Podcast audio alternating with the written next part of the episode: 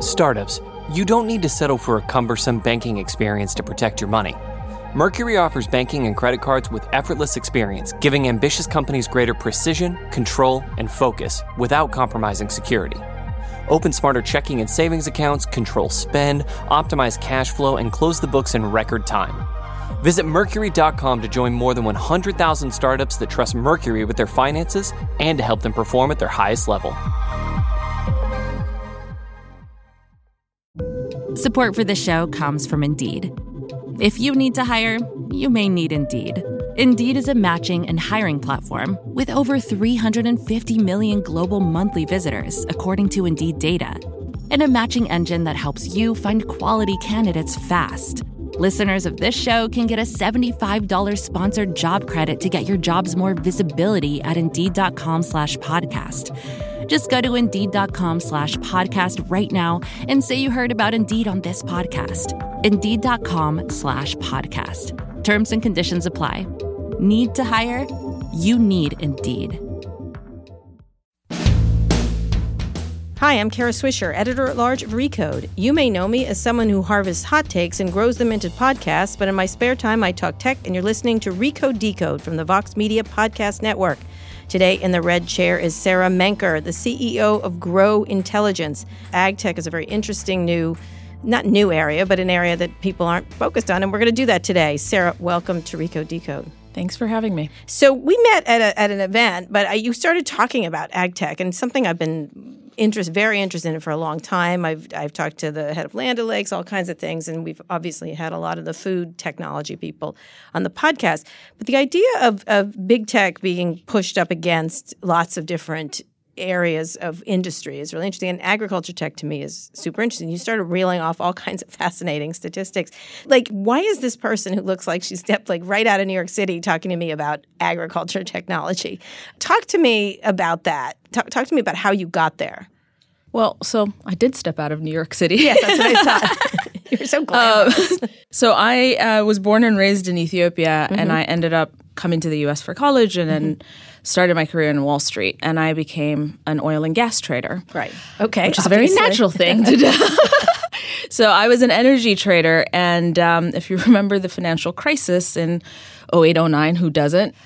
I, you know, was kind of living in this very polarized world mm-hmm. where on one end, I was going to work every day, and people thought the world was coming to the end, and I was like, "Well, that world is not really coming to an end." I mean, mm-hmm. Morgan. Sta- I was working at Morgan Stanley at the time. I was like, mm-hmm. "Our stock going to zero sucks, but it's not the end of the world." Right. And the guy next to me at the time actually was buying gold because he thought the world was really oh, right. coming to an end. The preppers. and uh, I said, you know, if the world comes to an end, I'd rather like trade a sack of potatoes for a bar of gold. So right, why right. would you not buy land and like just be a farmer? Like right, if you truly believe the world's wow. coming to an end. That is so mature. And, um, so I decided to buy land to spite him. Yeah. And then going through this journey of trying to buy cheap agricultural land, which didn't exist in the US, it didn't mm-hmm. exist in Brazil, I kind of went back to my roots in, in Africa and said, I'll buy land in Africa because there's mm-hmm. lots of arable land. I have money. We can collect money. Like I can Just raise money and do this. Anyway, quickly realized that making the economics of farming work, no matter how much capital you had, was actually really difficult. Mm-hmm. So I didn't buy land or farmland, at least. And uh, what did you think was so difficult? I mean, it is difficult. I think farmers are our first entrepreneur. We used to have a very entrepreneurial culture because farmers had to be very entrepreneurial, whether it was the weather, whether it was what to grow, whether what prices. It was such an entrepreneurial job, and it's not necessarily thought of that way. They still are. Yeah, they still uh, are. It's absolutely. one of the hardest jobs in the world. Part of why it's really difficult to make the economics work, and and by the way, it's the same in the U.S. It's just that the government subsidizes it. Mm-hmm. But it's essentially that you know by the time you get land and say it's cheap in that case it was actually like a dollar an acre mm-hmm. but you realize i have to level the land well i have to build out the roads myself i need to build out my own infrastructure oh i need power mm-hmm. um, where do i get my crop insurance who's my banker by the time you realize what that true cost of production is you're basically better off buying land in the midwest right right so you know midwest is like 10 11 12000 dollars an acre versus a dollar an acre mm-hmm. it's still kind of not really a real arbitrage and mm-hmm. so to me that became kind of like this fascination turned mm-hmm. complete obsession over another four years. And then at some point, I was like, you know what? I just I had nothing left in me to continue being uh, an energy trader. But I was just like completely obsessed with how can you have a system that's so broken, mm-hmm. and how do you fix it? And I had seen in the energy markets actually how information and data had truly transformed the basically flow of capital mm-hmm. to make it a, so much more efficient, B, make markets significantly less volatile than mm-hmm. they were, and C, make it much more longer term, right. which is kind of what you need to make markets work. Sure. Agriculture has none of it. Mm-hmm. And so to me, I said, I'm not going to be a farmer, uh, but I need to figure out a way to fix the system. And to fix a system, you first need to understand it. Mm-hmm. And I mm-hmm. quickly realized nobody understands the system. Mm-hmm, like mm-hmm. we're all talking about it, but there was no basis for understanding it because the data had not been organized. Right. And that's kind of where the idea for Gro Intelligence came from. I mean, the data is all over the place, just like in a lot, like in healthcare, and there's all there's a lot of sectors that are like that. It's that, very much that, and mm-hmm. so that's really what we did is as we built a platform that ingests very large, very disparate data sets that come in multiple formats and and languages because agriculture is global, mm-hmm. and each country tends to actually report in its local language, at least the best data for that for that right. country.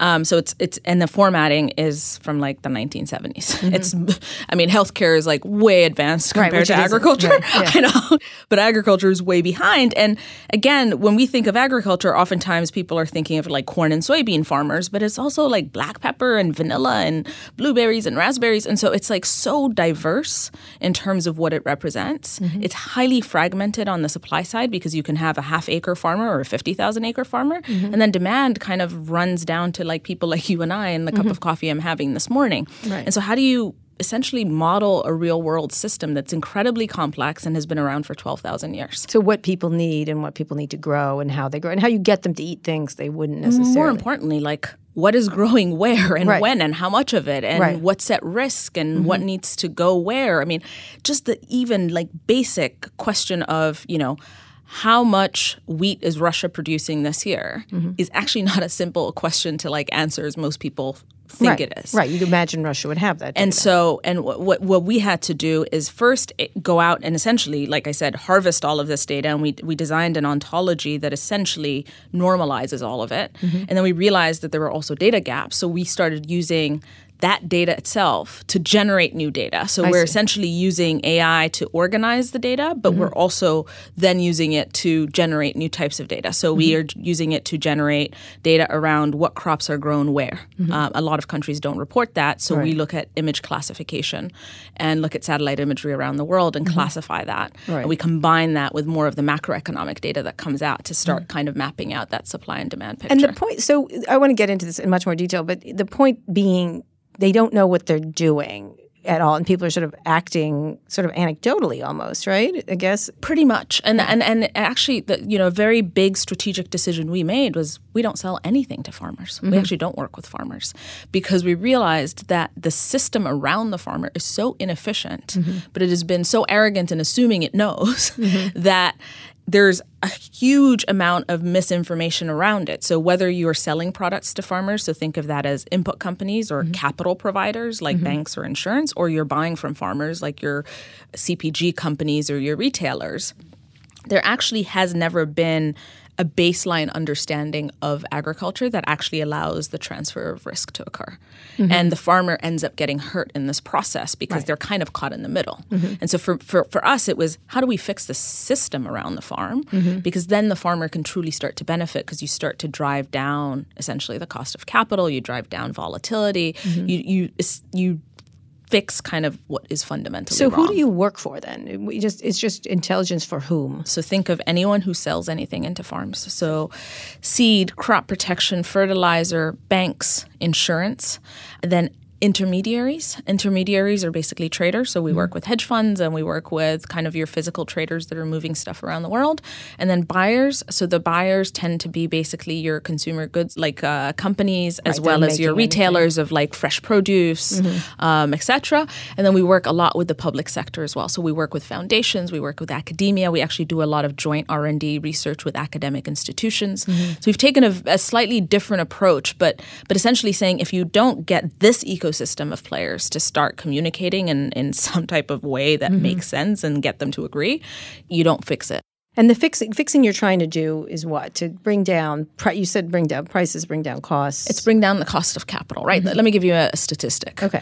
63%. I love your agriculture statistic. This was the best dinner I ever had, by the way. This was. Sixty-three percent of the African population Mm-hmm. is involved in farming. Mm-hmm. Less than one percent of outstanding bank loans have anything to do Whoa. with the agricultural market. It's crazy. Take a place like the U.S. Mm-hmm. The top 30 banks combined, the J.P. Morgans, et cetera, thir- top 30 combined have an agricultural portfolio exposure of less than $20 billion a year. Whoa. And to me, if you cannot fix capital markets around agriculture, you do not fix the system. You don't lead to increased productivity because Right. if You increase innovate. productivity, but it costs a lot to do so, then you don't fix the problem because Right. you still have, Right. uh, you know. Uh, uh, so to me, it's like, how do you reduce the cost of access to capital? How do you make that Mm-hmm. By more farmers. Mm-hmm. efficiently by farmers and and and really by the system too, right? Because if you can start to lend better to companies that are interacting with farmers and their cost of capital is managed, they don't mm-hmm. transfer that on to the farmer, right? see. There's this mm-hmm. like it just there's like this ripple effect that occurs, mm-hmm.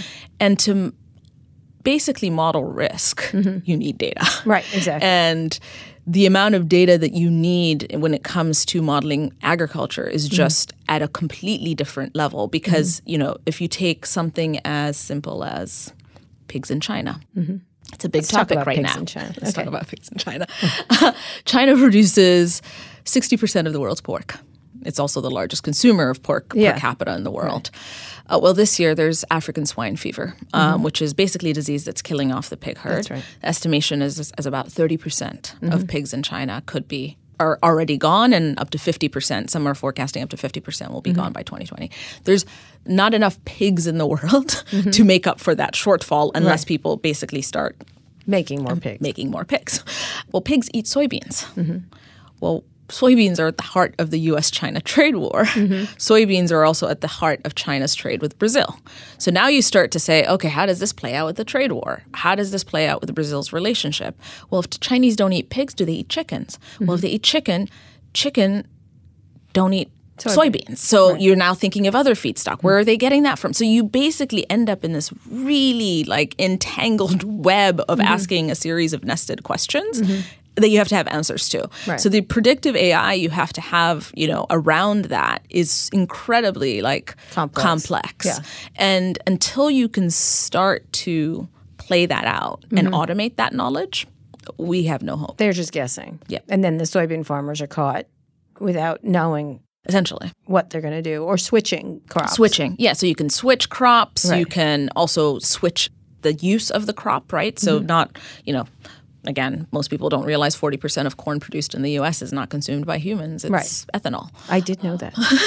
You're driving it in your car. yeah, yeah, yeah. and so there's there's just all sorts of types of switching that can occur either to other crops.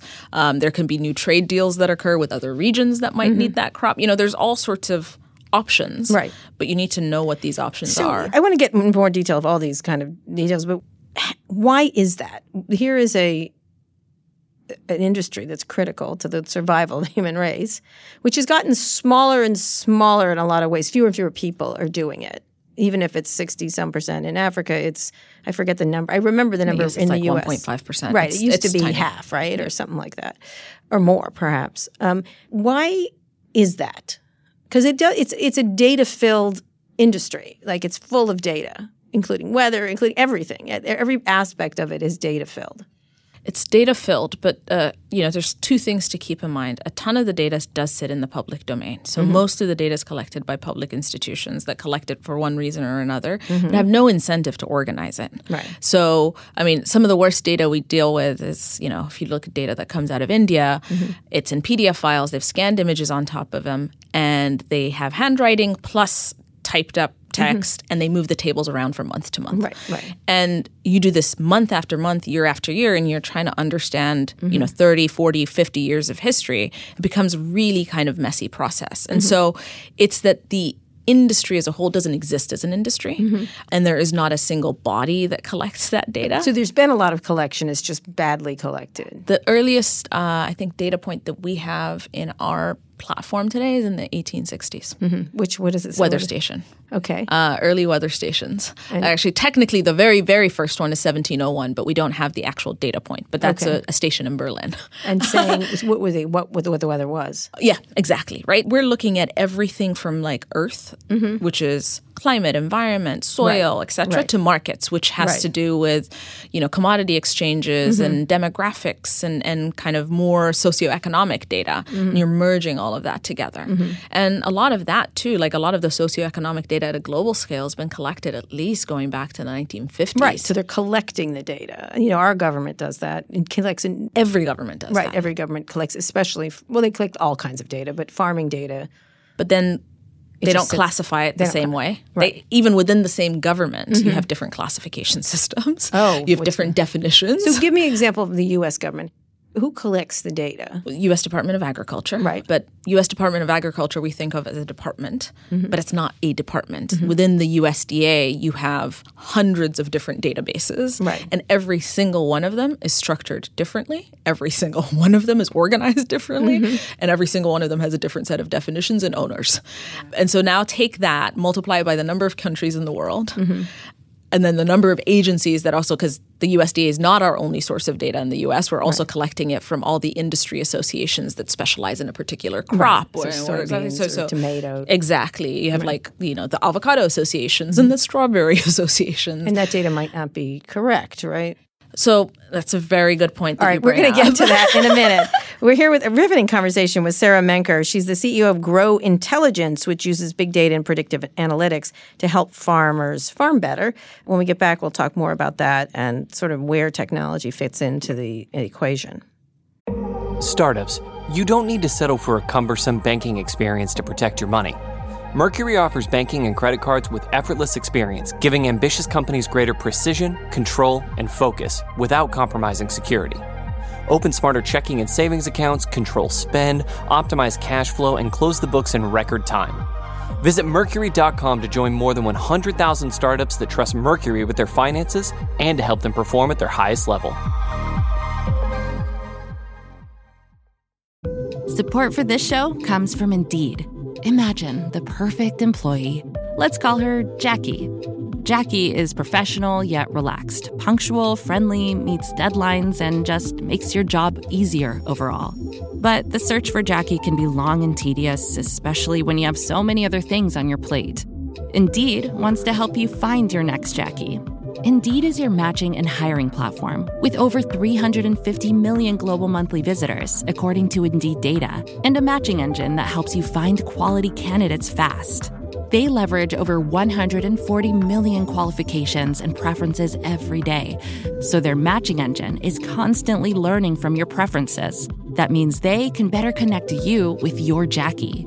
And listeners of this show can get a $75 sponsored job credit to get your jobs more visibility at Indeed.com slash podcast. Just go to Indeed.com slash podcast right now and say you heard about Indeed on this podcast. Indeed.com slash podcast. Terms and conditions apply. Need to hire? You need Indeed. We're here with Sarah Menker. She's the CEO of Gro Intelligence. It's a fascinating company that uses big data and predictive analytics around farming. I'm just going to use the US as an example that they collect this data. Everybody collects it everywhere and it sits there in different places. Who does it well? Who does a good job now of collecting data? Or and then I want to get into what's the best way to do this going forward. Who does it well? No one. No one. I'm thinking the Norwegians. I was thinking maybe the Norwegians. Actually, the know- Dan- Denmark. U.S. in terms of standards, I mean, USDA is the gold standard. Uh-huh. But let's just say it's not the standard we want. Right, So it's it's the best. So of what give we an have, explanation of how the USA would collect data, like in different parts. Gosh, it could be surveys. Mm-hmm. So they're constantly surveying farmers, and then you're getting these survey results that you're having to interpret. They get What do they data. ask? What they- what They do could be go- asked. Um, so there's one thing called, like, for example, the objective yield survey, which is like they basically go out and tell, ask a bunch of farmers, like, what's the yield on your farm this season? Mm-hmm. And somehow all of that gets mixed in, and then bundled into a final number that they release. But nobody actually knows what the inputs are, and, and this has actually been one of our biggest things that we've been pushing in the industry is transparency. Mm-hmm. There's a huge lack of transparency even amongst government agencies Mm-hmm. in terms of how data is collected and how they generate the final numbers. Right. And one of the things that we've set out to do in, in, in challenging this is actually we've built predictive models Mm-hmm. that actually are forecasting those same numbers that these agencies are reporting. Okay. And these are very kind of complex uh, machine learning models that we have completely opened. Mm-hmm. And so you, we basically published all the methodology. We've mm-hmm. Provided all the inputs into the models and gone out to the world and say, hey, if a private company can go out and essentially start to provide some of this stuff as a public good, I think we need to start having conversations with governments about how they are coming up with their estimates because we need to be able to reproduce results. And right, now we can't right. reproduce So, results. so they, but th- that's because they've been doing it this way forever. Like presumably that's why. And the whole government, the way it does data is another. That's a like I said, every government. I mean, and and mm. this is to for us. It's it's it's when you're in the business of a you know trying to get to a truth, mm-hmm. which is what we're trying to, mm-hmm. uh, and then b when you're in that process discovering where there are gaps and you are generating a new truth, mm-hmm. transparency becomes your so. What are the inputs? So where do you get the inputs? So, well, this is, I mean, where quality of data comes in, Right, uh, exactly. as as something really important. You know, Crap someone, in, crap out. I guess. Exactly, right? Like, would you rather have the world's most complex algorithm with crappy data or the dumbest algorithm with really good data? I The first the one is policing data, for example. but go ahead. I, I'm on. A, I'm on a like a. I just am like, why are you using this data at all? It's so bad. It's such a bad. Like, what's the point? Exactly. So, in, in and in our case, we care a lot about getting and having the data well organized and having very high quality data. Mm-hmm. And so, how we generate it is that. Um, let me give you a, a real life example. Okay, please. U.S. government at the end of every season releases maps that show where every crop across the U.S. was grown. Argentina does not. Russia does not. I mean, most places in the world don't, basically. So we can then build an algorithm that says, oh, we want to classify where all the cornfields are and all the soybean fields are in the U.S. Mm-hmm. We can ground truth it using the data that gets released at the end of a season. Mm-hmm. We train the models off of that.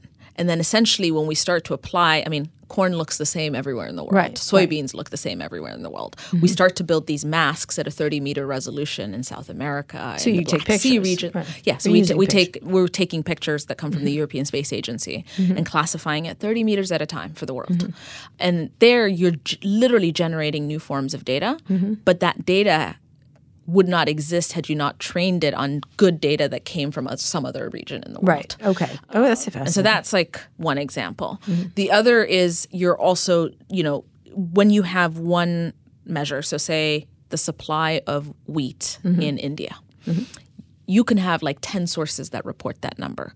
Your challenge then becomes which number is the best number, right? So if you th- if you think of what Google did, which is like you can you can do a search and it will give you a bunch of search results, but they're not ranked by quality of information. Mm-hmm. We've developed a ranking methodology that actually ranks based off quality of source. Mm-hmm. And the way that we get to the quality of source is we triangulate all the other data that could exist that's related to that to get to what seems objectively closest to the truth. Mm-hmm. And so there's so many kind of layers of, of complexity. I mean, at this point, our dictionary is classifying over 55 million agricultural terms around the world. Wow. Um, we're translating from about 15 different languages, and uh, we're processing north of 700 trillion points a day. wow. Okay. Right. So, it's just a massive system. So, so talk about how it helps that system because I want to, I want people to understand on a basic level why it's important to have this because it gives data.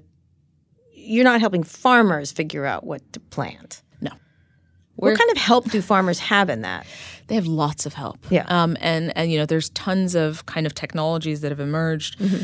And particularly, I think all the companies selling products to farmers right now, frankly, have tools Mm-hmm. that are telling them, you know, this is what you should plant. And that's called precision farming. Mm-hmm. So that's a very specific set of decisions that ha- tend to be, think of them as like hyper localized, right? Right. Because you're a farmer, you're thinking of every half acre plot you're dealing with. Sure. Um, what we're thinking of is how does the system as a whole work, and how does that tiny plot relate to the rest of the world got in that it, system? got it, got it. Um, but there's tons of products out there that are owned both by like Land O'Lakes has a you know a version Mm-hmm. of that. All the uh, seed companies have some products. The Right. equipment companies have products, and so there's and then there's independent companies that have emerged that most of them get acquired. But you know, the, Are they always right? See, could you provide data? It's like that. That's not good advice to give these you know, farmers. the science has gotten quite good Mm-hmm. at being able to optimize because that becomes like a physiology problem with soil and with soil and you're water you know and, and- and, and that's why it's called precision agriculture because Mm-hmm. you're really taking very specific information at a super micro level Mm-hmm. and optimizing for that. And that is a science problem that we have figured out. Mm-hmm. so it's a how do you deploy that at scale? How do you make it cheaper? How do you make it work? Right now that technology Mm-hmm. tends to work only for really big farms. How do you transfer that technology to work for smaller farms? Right. a lot of that is embedded in larger equipment. So if you have a two acre farm or a 10 acre farm you can't do Mm-hmm. Are it one of the things I heard, weirdly enough, I heard it last night about someone putting um, a sensor on a cow, like putting sensors on everything. Is that data that you would be interested putting? There, you know, I, I know GE was talking about putting sensors on engines that they make for tractors or tractor companies. They, they ta- kind of tout that idea of constant streams of data about everything. Yep. How would you use that? So that's just another input, uh, Mm-hmm. and depending on what those sensors capture, I mean that's no different from weather stations, which are you know have Right. a ton of different sensors. It's Right. no different than satellites that are instrumented in particular ways. That, Right. You know, and, and so our science team, our geospatial team, for example, knows every satellite in orbit and what instruments it has to Mm-hmm. know what variables we can capture and translate from that. Right. So not every satellite can give you temperature. How, how would that be useful to you to have a sensor on a cow? Like this, it's just interesting. I just hear a lot of this, and I'm like, why do they want to have that? What is Well, th- with cow, it's a lot about feeding and, Right, and, and health location, right, and, and health. Mm-hmm. location. Uh, but it's also, I mean, it is also just about maintaining like the cow's body essentially. Right, right. Um, and so think of that as the precision farming equivalent Right. for the cow. Right, right, Uh, for managing each cow one cow at a time. Mm-hmm. Um, can you optimize your your milk output and minimize your cost of inputs, right? Mm-hmm. That's I mean dairy farmers are constantly struggling, so if you can solve that problem, Mm-hmm. that's pretty big. So that type of data for us is just another signal that we could use and and, and think of it as maybe we don't even use any of the data that the sensors are capturing, but we right? just you don't use want to the know where the location cow is moving, right? and then we can do counts of how many cows there are. Right, got it, got right, it, got and it, then yeah. like you gives That's you some piece of information. Right, I mean, we're constantly we're you know kind of like data freaks in the sense that we take You'll take much any anything. data. We'll take anything and everything. What's missing? what What do you need more data on when it relates to farming? I think oh, the hardest data to understand is actually data related to demand. Mm-hmm. Demand data is really complicated, and demand modeling is really complicated because you're modeling human that. behavior. Right. You're modeling human behavior. You're modeling culture, Mm-hmm. uh, societal trends, things that are so much more kind of nuanced, right? Right. So, a st- you know, something you always hear is like, "Oh, as the world gets richer, people are going to eat more meat." Yeah, that's an old. Well, that's not necessarily true everywhere in the world. Mm-hmm. It's not true in India because they just don't eat that much meat Right, right. So when you get wealthier in India, you drink more milk. Right. Um, you know, like, so what are kind of these underlying metrics that you use for modeling demand? Mm-hmm. So we've had to be, I think, the most creative when it comes to understanding Give me an human example. behavior and demand. Forecasting demand of meat Mm-hmm. every month. It's one of the hardest, hardest problems there Mm-hmm. is out there. And it's because Explain why it's so hard. it's hard because again it's tied to uh, data that is harder to come across. So the mm-hmm. macroeconomic data or demand data tends to be almost too macro mm-hmm. and you're trying to model things at a micro level right, so it's just there's a lot of missing data. Mm-hmm. So you're then taking when you're modeling this out instead of saying um, so when we're modeling supply let me give you a supply problem versus a demand problem.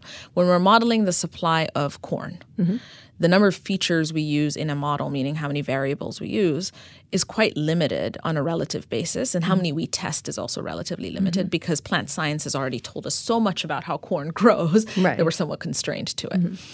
When we started building our first beef demand model, uh, I think we put in 350 features to try and find something, anything that works. We ended up with about 35, but that's still you know five versus 35 and Right. so you're you're just you're, you're kind of you know searching for a needle in a haystack because there isn't enough and so you're kind of taking everything and then trying to extract what could be something that you haven't So no one's keeping track of.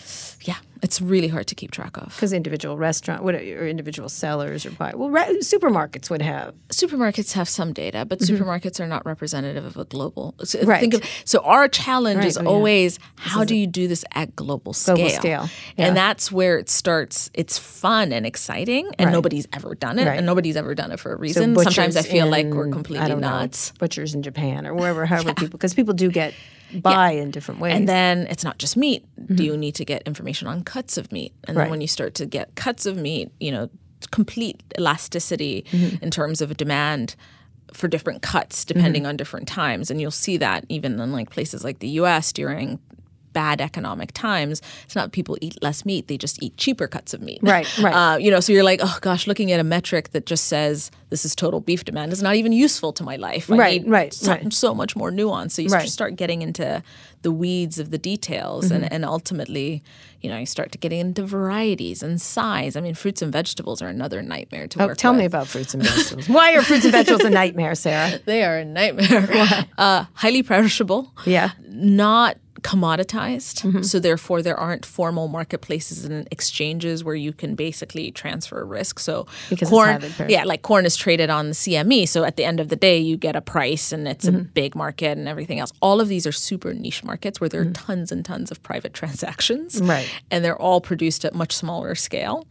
And because you can't store them, there's just inherently so much more volatility. You can't count them. Right. Yeah, you don't it's harder to them. you, even if you count them like you know worst case scenario if a price of some product that is commoditized is too low you put it in storage and then Mm-hmm. you take it out of storage and sell it when prices are high enough there's no doing that in lettuce Right. you sell it or you sell it Right, right, right. and so that as a result just the the, the volatility in in fresh produce markets is just significantly higher Mm-hmm. Right. So you don't know why things are expensive. Every now and then you get it. Oh, avocados are going to be more expensive because of Well, rain. we know and- why avocados are expensive. Right. Because 90% of them come from Mexico. So every time there's, you know, potential shutdown of a border or trade war, Right. avocado prices go up. All right, we will get into that next with Sarah Menker. She is the hyper intelligent CEO of Gro Intelligence, and she loves avocado data. Uh, when we get back, we're going to talk about more of what we can do to help feed more people and try to get make the system more seamless and transparent. When we get back. Support for this podcast comes from Constant Contact. If you're a business owner, you already know that it's really, really hard to cut through the noise of everyday life. If you want to connect with your customers, you need to break through the noise. You need Constant Contact. Constant Contact is a marketing platform that makes it easy to reach new audiences, grow your customer list, and connect over email, text, social media, and more. Whether you're a marketing guru or just learning the ropes, Constant Contact offers writing assistance tools and automation features that make it simple to say the right thing at the right time. So get going and start growing your business today with a free trial at constantcontact.com. Just go to constantcontact.com right now. Constant Contact, helping the small stand tall. ConstantContact.com. Support for this show comes from Fiverr, the world's largest marketplace for freelance services. In the fast paced world of business, every decision counts. And when it comes to hiring, there's no room for guesswork. That's why Fiverr has developed solutions for businesses to make outsourcing projects simple, quick, and compliant. You can gain access to curated talent through Fiverr Pro's catalog of top freelancers, organized by skill and experience. Streamline your projects with a user friendly dashboard where you can track progress and collaborate with your team. And for anyone needing the highest level of white glove service, Fiverr Pro's project partners can manage multiple freelancer engagements for you. Project partners will outline requirements, assemble a roster of freelancers, and manage a schedule to ensure your deliverables are completed on time. Ready to scale smarter? Visit pro.fiverr.com to sign up and use code VOX for 15% off any service. That's pro.fiverr, F I V E R R dot com, and use code VOX. We're here with Sarah Menker. She's the CEO of Gro Intelligence, which is a company that does uh, big data and predictive analytics uh, to help. Well, I don't know, farmers farm better. How do you explain? Like, Yeah, it's, it's, we use data and predictive analytics Mm-hmm. to actually help businesses in agriculture make more efficient decisions. decisions, which they're making almost anecdotally in many in many In cases. many cases. In many cases. So, talk about where we're going with this. Like, what what needs to happen to bring this industry, which is so critical to survival of the human race, into a more you know we do uh, probably. I'm guessing Tinder is more has more information than we have about farming, right? About people's behavior. Well, I think we're, we're building that, right? And and so if you think of consumer apps, Mm-hmm. the way that they get the data is that they're taking data from their users, Right. And then They're getting constant Yeah, inputs. th- they're commercializing that. Mm-hmm. In our case. In some ways, we're lucky because a ton of the data is already out there and we're Mm-hmm. just organizing it. So we're not taking anyone's data, Mm-hmm. but we are generating new forms of data using old forms of data. Right, you're using it and restating. and and we've what we've built is is basically data infrastructure Mm-hmm. And data science infrastructure. You know, I was listening to one of your interviews with with Kai Fu Lee, Uh-huh. and he was talking about the second wave of AI being business AI. Right, exactly. Well, to get any of that to work, you need good data. Mm-hmm. Right. And business AI cannot function in agriculture with just the data that each business has of its own businesses. Right, because you it's need collective. contextual Right, right. data. Yeah. And so we're that contextual data layer that becomes necessary for kind of that second wave of these businesses to, to kind of move forward.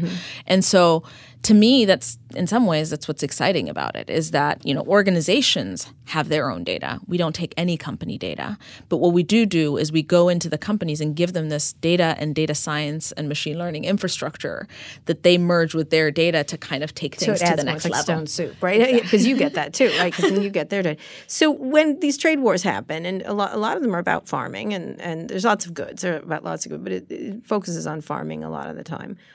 When you see that, what happens when you have those situations? Um, markets go crazy. um, you know, I got uh, avocados, as, as I mentioned earlier. Um, you know, last time there was talk of of shutting down a border. Twenty four hours, avocado prices were up. 35%, 48 hours, they were up 60%. Uh, Because of the anticipation. just the anticipation. But also, you know, if you think of avocados, 90% of avocados come from Mexico into Mm-hmm. the US. And Americans eat avocados. Uh, you know, it used to be that people one on my only ate avocados on particular occasions. And Mm-hmm. there's like five holidays where actually still about a third of avocados are consumed in the Mm-hmm. US, which is um, 4th of July, Cinco de Mayo, uh, St. Patrick's Day, What? Super Bowl, Okay. Oh, guac. and uh, Labor Day. Okay, guac. guac, guac. Exactly. Right. it's not the it's not this fancy sliced avocados. Right, right. But anyway, that means that people actually buy tons of avocados. Like all the retailers buy them and store them in advance in anticipation because your avocado sales are kind Right. Mm-hmm. of cyclical. And so when you have something happen like that just before Cinco de Mayo, what happens? Everybody rushes to buy. Mm-hmm. Right. Mm-hmm. Um, and that's what drives prices up, right? Um, again, we have U.S. China trade war. That's much more about soybeans, and Mm-hmm. and in that case, you know, it's essentially the minute China stops buying soybeans from the U.S. I mean, the trade war is not about soybeans, but it impacts the soybean Mm-hmm. Sure. market in the U.S. And the U.S. exports twelve and a half billion dollars of soybeans a year.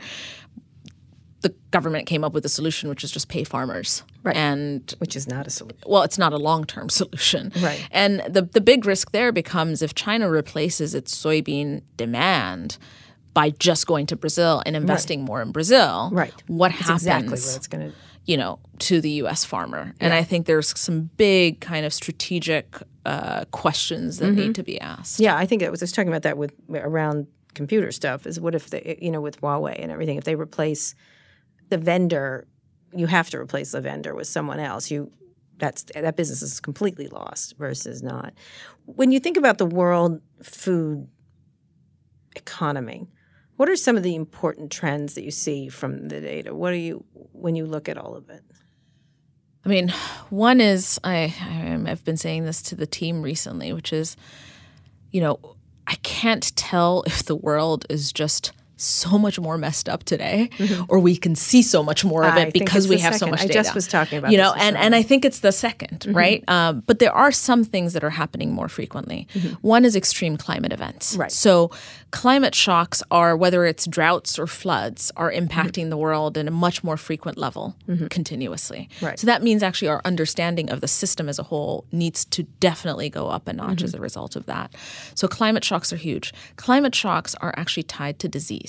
Mm-hmm. So animal disease and plant disease is very much tied to climate. Mm-hmm. So that means now you have disease risk that looks very different. So mm-hmm. tracking disease and the spread of disease becomes quite critical. So those two are, are, are Which pretty is data large. that you provide to disease. Exactly. You have to model disease risk to be able Mm-hmm. to forecast supply. We we work with very weird stuff sometimes. like, I I was like, yes, I do work with plant diseases and animal diseases. Right. Um, the third big trend is is a trend towards people asking questions around redefining food security to be around diversification Mm-hmm. versus uh, very country to country dependent trade. Right. So if you look at the world food system today, it's pretty much there are countries that are net Avocado, importers, right. and there are countries that are net exporters of just food and calories Mm-hmm. as a whole. And so far, it's just been the U.S. And now South America that have been kind of the emergent net exporters to the rest of the world, to Asia, to Africa, Right. etc. What has started to happen is you've now have have uh, bigger net exporters emerging, namely the Black Sea region. So you have Russia and Ukraine becoming very dominant forces in agriculture. So the agricultural trade system will start to look different. How so? Um, it will start to look different because it will it will be people will try, start to trade with a, a more diverse set of trading partners. Right. Diversify your risk Right, sure. in case one shuts down on you. But B, people will also start trading closer, meaning you Mm-hmm. don't have to ship everything, you know, across multiple oceans. Right, yeah. to, to get it What does it that do for? Because we're all so obsessed with the U.S. here in the U.S. Um, what does that do to the U.S. farming market? Like, what when these when you start to collect these data points and point them out, what do you do? I mean, Or is it just a secular shift that is just the way other secular shifts? It's it's a secular shift like Mm-hmm. other secular shifts. I mean, I think w- there will be important questions that the U.S. farmer will be faced with, Mm-hmm. and I mm-hmm. think there will be in questions important questions that the U.S. government will be f- faced with We because want to remain a food exporter. Uh, do you want to remain a food exporter but which it will but mm-hmm. it's what kind of food exporter mm-hmm. what's the role of again government heavily heavily backs the US agricultural sector it's not one that is standing on its own because it's highly commercial it's one that's standing up because it's highly backed by government Right.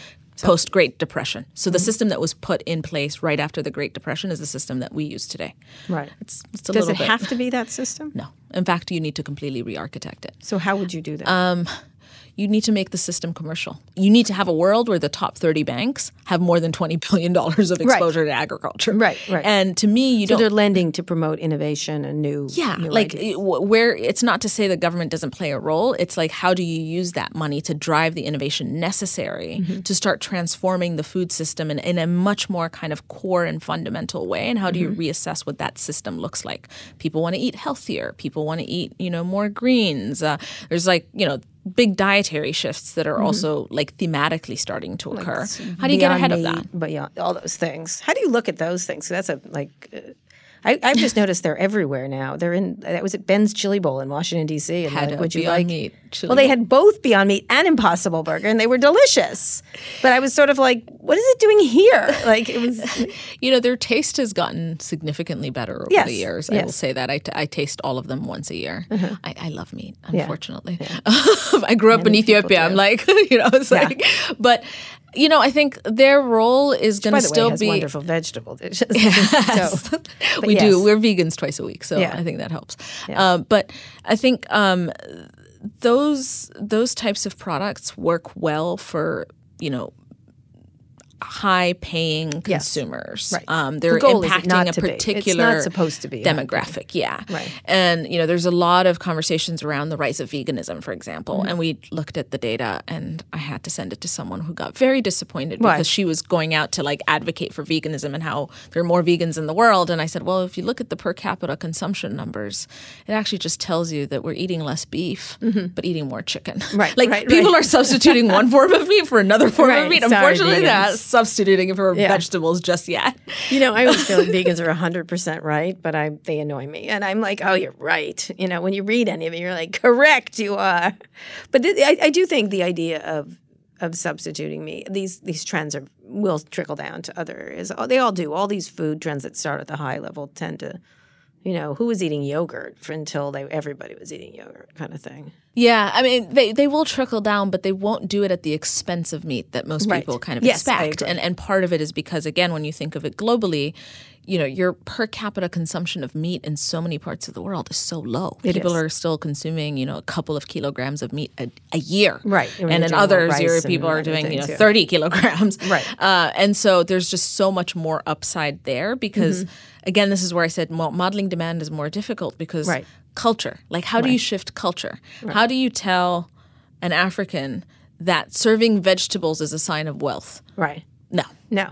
Right. No. more meat you serve Yes, yes, exactly. the more wealth you Right, show. Exactly, which is fascinating. And then the more developed world is shifting the other way. That meat is like, well, you know, oyster. I'm always fascinated with oysters. I love oysters. I don't know if you know, that, but I I'm always like, it used to be we were on the, the we were at beaches down in Britain and they were covered with oyster shells. It's because it was the food for the poor. That it was the shitty food, and, and now and then it became the wealthy food. It's just a very. I just love watching food trends and how they how they shift and move. What role would technology play besides beyond data in the food economy? It's you know people there's there's things like Beyond Meat. There's all kinds of investments being made in food distribution and all uh, and stuff like that. But as you say, it's on the high end as at the beginning. What what needs to happen from a technology perspective? Well, I think the first thing that needs to happen is that people need to start with a global perspective. So mm-hmm. there's this idea oftentimes when tech companies start that let me just figure out this this local problem and then mm-hmm. I can just scale it globally. And there's an assumption that Yeah, that idea will just automatically scale globally. Mm-hmm. I think that needs to change. And and as a company, we have done that very intentionally from day one. So we're about 70 people now. Um, one in three people is of a different ethnicity or nationality in the company. Oh wow, you're diverse and realize how important that is. But you know, we have about 28 different disciplines, and the reality is that if you are modeling, and uh, you know, every tech company is an AI company nowadays, Right. uh, whether that's right or wrong. Right. But yeah, it's like if you're building an AI to to address a problem, mm-hmm. that AI has to represent the world that it is Absolutely. modeling. Thank you for saying that. And so to me, You now win the best person I know this year. And so to me, it's, it's, it's that if we don't start changing our frame of mind from the day we start these companies We're making products. Yep. in the way that we're making products and we say if i'm if i truly have global ambition i can start local Mm-hmm.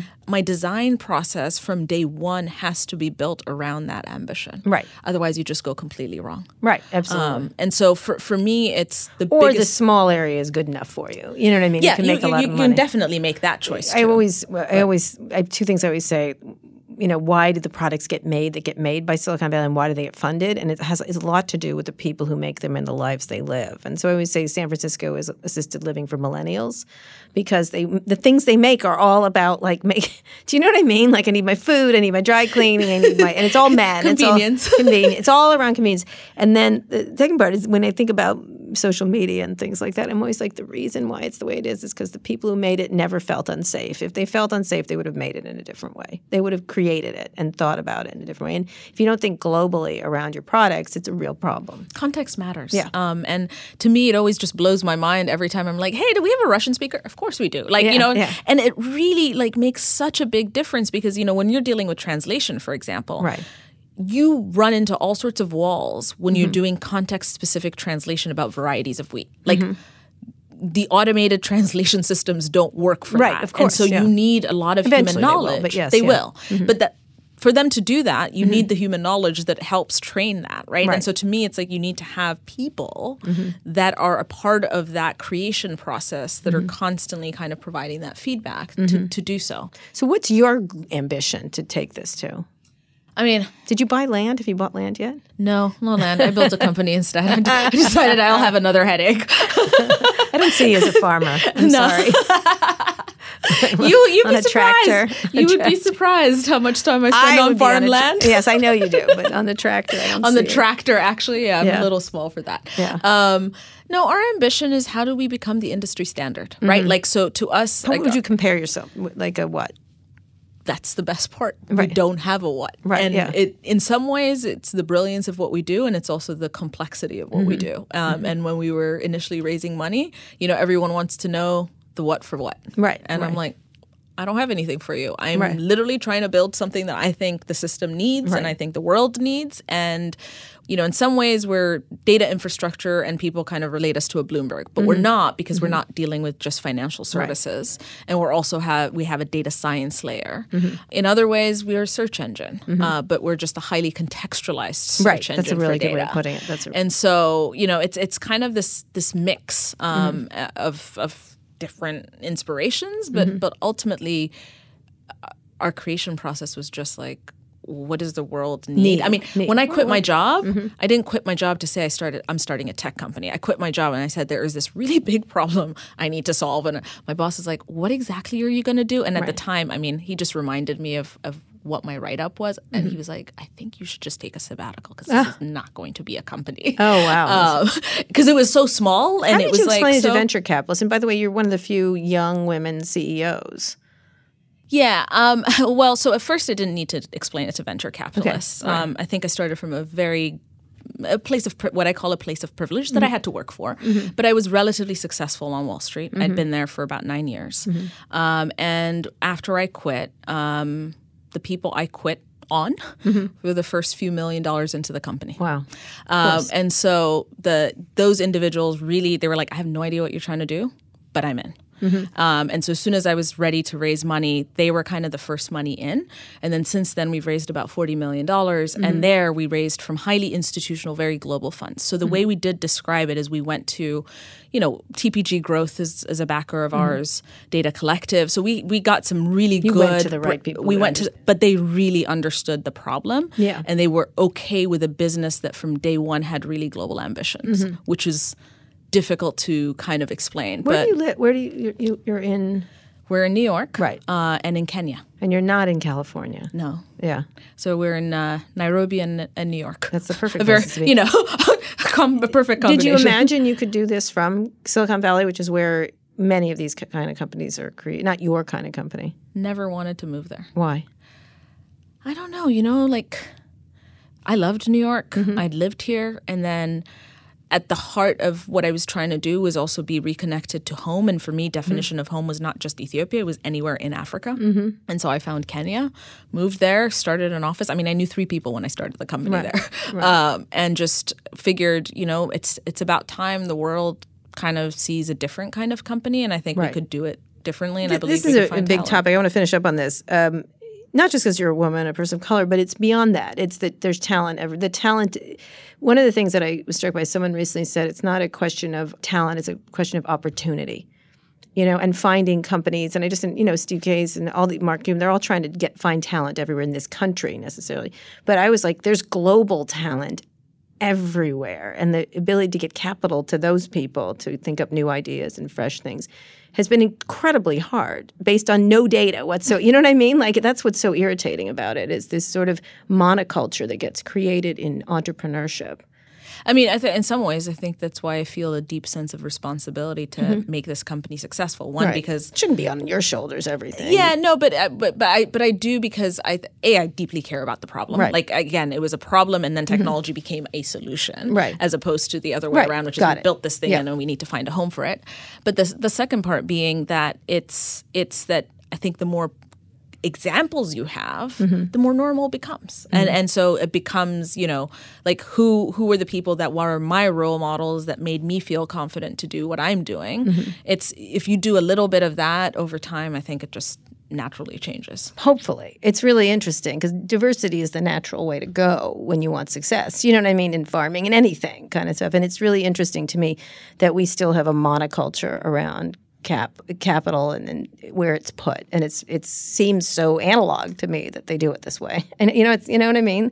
Like the data doesn't show this, but they don't continue they continue to be. It's just interesting. Yeah, I, I mean, it's one of these things that I th- I think of our journey. I think of my journey and my my two co-founders. Um, you know, it's like all of us. I think started, like I said, from a place where we had enough confidence and Right, we were not absolutely. like right out of No, college. absolutely. And I think that helps. Right. I mean, I don't. I have no idea like what that would have been if I tried to do this right out of college, Right. probably Wouldn't have worked. Yeah. wouldn't have worked because the first few million, I wouldn't have known the people I ended up knowing Right. that backed the company in Right. the very, very Yeah. early days. You know, you first need that just very first chance, right? Right. And I think if you prove yourself there, Yeah. then it just becomes like significantly easier. But the question is, how do we get capital, people with capital, to trust different people? You know what I mean? Like they'll give millions of dollars to a 22 year old guy. You know, they you know they will. They'll just do it. But it's really fascinating to me. And I, you know, I had a very interesting argument with someone yesterday where we were talking about immigration and its impact on tech, and they were going on about HB1 visas. I'm like. Not the people that'll help you do what you're already doing. I said, Do you know where innovation's going to come from? You don't, like necessarily. And I said, I would bet there's a little girl on that border in one of those things that maybe has a cure for cancer or maybe like would create the next trillion dollar company, but she'll never get the chance. Like, why are we bad at like allocating capital to talent? Why is it such a bad system? finding people is, is a lot of work. and, Yes. No, I know, it's but like, it's just- it's, it's- one of these things. No, it's Right. listen. I, I, I like, but but that's why I truly say like the more of me there are, Yeah. The more it becomes like people also say I, can I can look at that I can relate to that and I can do it too right Mm-hmm. Yes, Like, that's there's a true. lot I got of that. I like the confidence that people lack in themselves I just too think they're so stupid. Um, but lastly, how do you, as a leader, you're an entrepreneur. I always ask entrepreneurs this: What is the thing that you think you did really well, and is an advice to people to for entrepreneurs? And what did you do that you like? Oh, I shouldn't have done it that way, and I did. You know, Uh, what did I do really well? Um, what do you do really? what do I do really well? Oh, what what makes me happy, or what do I do really well? Either. Um, I think what I do really well is sell the vision of the company and sell the product, um, and I do that really well because it comes from a really like honest place um, and a passionate place, and that what I do really well is product as a result because I'm constantly, you know, every interaction, every conversation I have, I'm like my brain is like firing in ten thousand directions. I'm trying to think of like what I would have done I am flawless. I'm Beyonce. Uh, she has a song called "Flawless." Yes, I Uh, but uh, you're you're with I'm it. aware of Beyonce. I've heard of. I've heard tell of her. Um, no, I think sometimes uh, one one thing that is hard to do as an entrepreneur is when your vision seems so crazy, you learn to tame it down at times to just kind of manage your own expectations versus kind of being like. No, this is what it is. This is what it is. I've had to learn that skill. And I mm. think part of it is that, you know, when you work on Wall Street, I was a trader, you make money, you lose money. Mm. I'm always hedging for the downside. Right. I'm always assuming Yeah. that, you know, a journey is not linear. Mm-hmm. And so therefore, the highs Oh, can never be as high and the lows can never be as low. Ah, a How do you point. kind of build this consistency? And so as a result, what you end up happening uh, doing is like managing that sort of Yeah. trajectory Right. in a way that you know, as an entrepreneur and as a visionary, is not necessarily what you get rewarded for. Right, right, right, Uh, right. And so I've learned that over Right. time. But you see, I like start to just say, "No, I'm right" the whole time. Like, I see it. You do not. you know, it takes a few months of like losing money month after month, and your manager being like, "Are you sure you like that position?" And you're Yeah. like, "I'm pretty certain I do, but Yeah. I'm gonna go and puke right now." Yeah, yeah. Uh, back. I'd never be a trader. I'd be the worst trader. and, and be you literally like have to kind of decide Yeah. what your convictions are Yeah. and you have to live through that Right. but that also means that in those moments if you become a miserable person every time you're losing money and you're Right. only happy when you're making money you're kind of a net net That miserable a human being point. so but you know, entrepreneurship does take a leap. Absolutely. And this just this morning, I had an idea, and someone was pushing back, and I'm like, "No, you're wrong. I'm completely right. I don't want to listen to a word you're saying." Anyway, it was interesting. This has been a pleasure, Sarah. Uh, I just think I hope great success with this company. You're one of the most interesting entrepreneurs I've met in a long time. Thank you. And, and the kind of spirit you have is exactly what we need more of uh, throughout Silicon Valley and tech and data and everything else. Anyway, thank you so much for coming on my show. This is Sarah Menker. She's the CEO of Gro Intelligence, which helps its data about farming and, and making sense of it. Uh, thank you for coming on the show. You can follow me on Twitter at Kara Swisher. My executive producer, Erica Anderson, is at Erica America. My producer, Eric Johnson, is at Hey Hey ESJ. Sarah, where can people find you and Gro Intelligence online? people can find us on twitter at, at grow intel g-r-o intel Mm-hmm. um, i'm at sarah menker and um, we're pretty active publishers on linkedin publishers of data? of content Content. Oh, great. We publish tons of free content. What is your latest? Like the avocado. the avocado. No, the latest has been driven around actually market moves driven by U.S. government uh, releases that shocked markets and drove market prices into a you know downward spiral over the last week. Mm-hmm. All right. Um, so very much focused around climate in the U.S., Mm-hmm. government reports that don't make sense, and uh, and how we fix them. Cool. Well, we'll look for those. if you like this episode, we really appreciate if you shared it with a friend. And make sure to check out our other podcasts, Recode Media and Land of the Giants. Just search for them in your podcasting app of choice. Thanks also to our editor, Joel Robbie. Thanks for listening to this episode of Recode Decode. I'll be back here on Friday. Tune in then.